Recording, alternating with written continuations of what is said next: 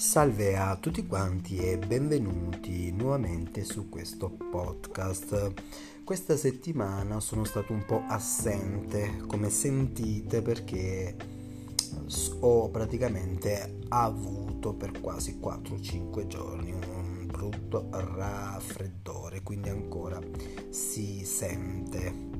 Penso che mi sento e si sente la mia voce non proprio molto sana. Comunque sia, in questo episodio vi vorrei raccontare una delle storie zen che amo particolarmente.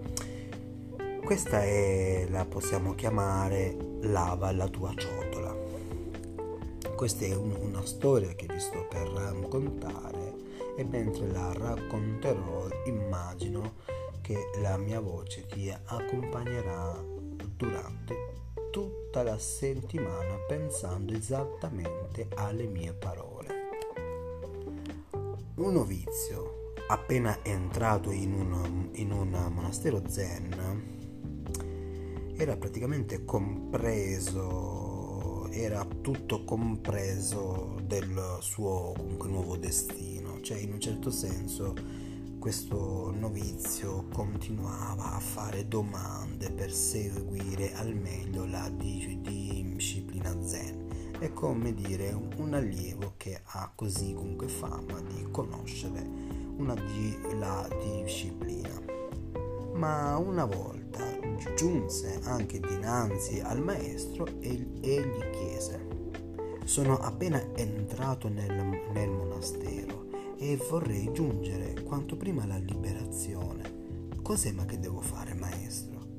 Allora il maestro gli chiese se quel giorno aveva pranzato e lui giustamente rispose di sì, attendendo una grande rivelazione o comunque meglio una risposta ma chissà quanto illuminata del maestro mentre il, il, il maestro semplicemente non fece altro che comunque rispondergli. Bene siccome hai pranzato allora devi solo malavare la tua ciotola.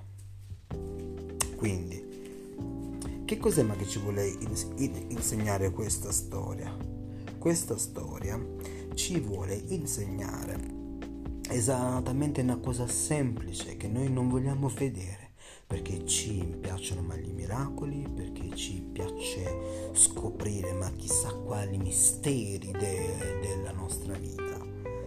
In, in, in, realtà comunque quello che noi dobbiamo conoscere e comunque fare comunque pace è esattamente ma una cosa semplice, semplice, semplice, che è esattamente questa il, il, cammino per fare comunque pace con se stessi o il cammino per la liberazione non ha bisogno, bisogno, bisogni di chi, chissà quali comunque gesti eclatanti.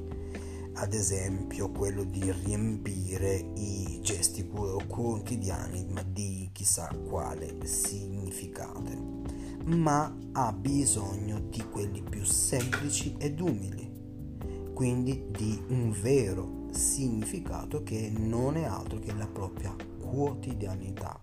In questo caso il, il novizio, questo allievo, si attendeva ma chissà quale rivelazione, mentre le regole da seguire per raggiungere la, la liberazione in, in, in, in, un monastero comunque zen come in in questo caso sono veramente poche e anche semplici.